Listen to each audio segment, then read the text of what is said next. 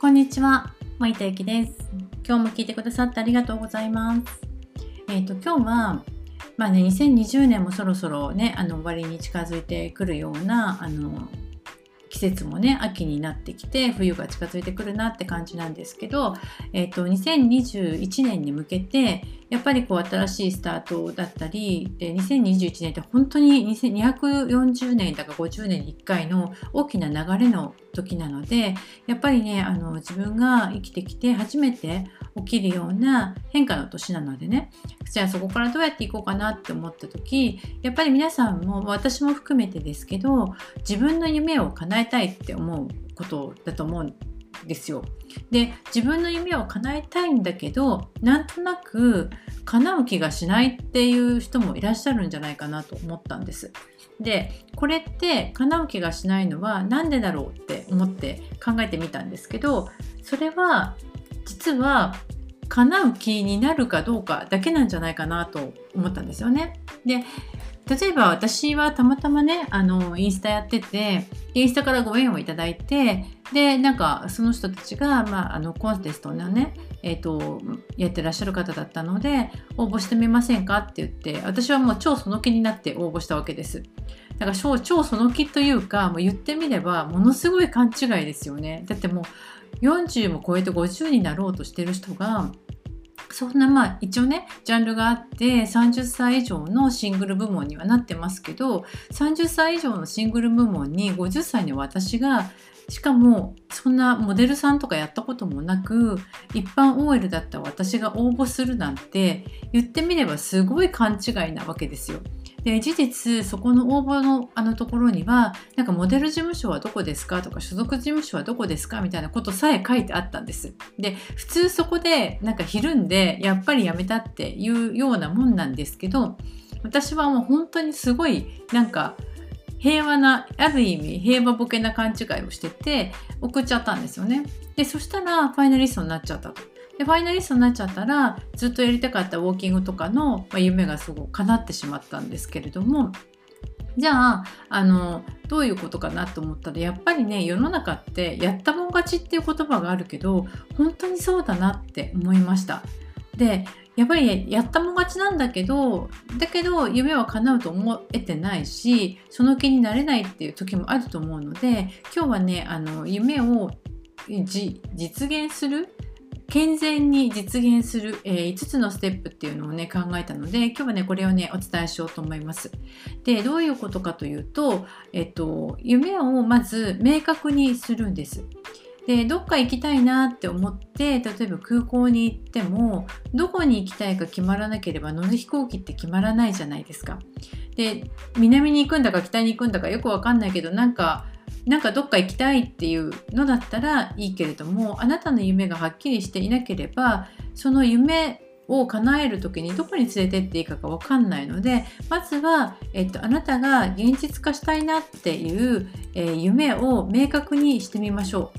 えー、明確にするためにできるだけ具体的にこんなことがしたいあんなことがしたいっていうのをまずは、えーと、と考えてみてください。そして、えー、2つ目です。え、夢が決まったら決まったらですよ。そこに行くための行動をちょっとだけしてみましょう。ちっちゃなことでいいです。例えば、えーと、何かを学びたいなと思ったら、えーと、ちょっと本屋にね行って本を選びに行ったとかインターネットで情報を集めたとか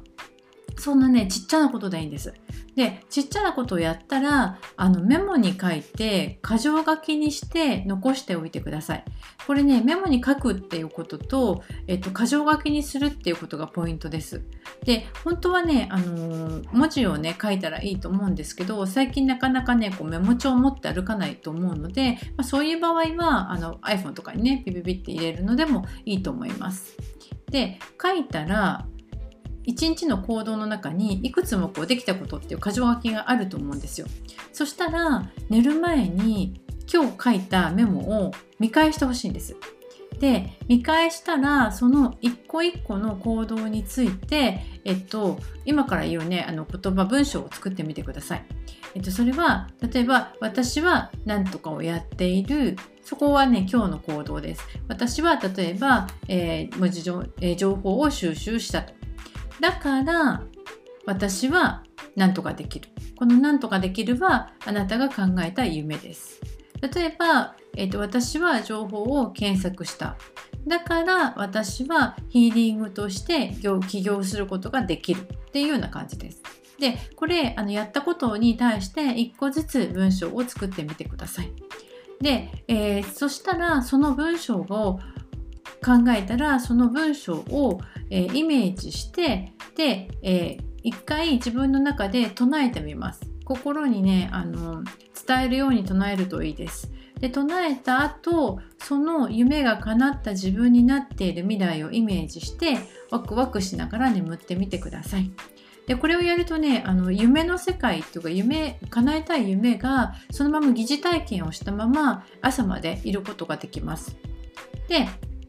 朝起きたらまた昨日のメモをもう一回読み返してそして私は昨日これこれをしただからこれこれができるっていうふうに、えー、唱えてみてください。えー、と本当はね口で出して言うのがいいですけどまあねなんか誰かね周りに人がいてちょっと恥ずかしいなみたいな感じだったら心の中で、えー、心に唱えてあげるのがいいと思います。で朝はあなんかねぼーっとしてると思うんですよ。こうなんか脳がピリッとオンになっていないのでオンになっていない時ほど、えーと、自己暗示がかかりやすくなります。なので、えーと、自分の中で夢を、え現実にあの予定化していくのにあの本当に一番いい時間なのでやってみてください。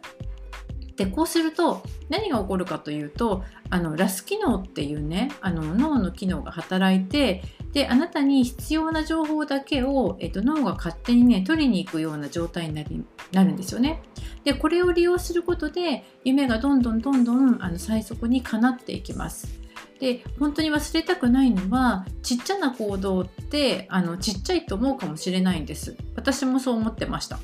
でもちっちゃな行動を重ねた人が結局は夢を現実に変えていくんです。だから1回目から大きなことをやろうってするんじゃなくってちっちゃな夢に向かってちっちゃな行動を積み重ねていく。この繰り返しが大きな夢を実現するっていうことになるので是非ねあの夢が叶わないと思っているとか叶う気がしない人っていうのは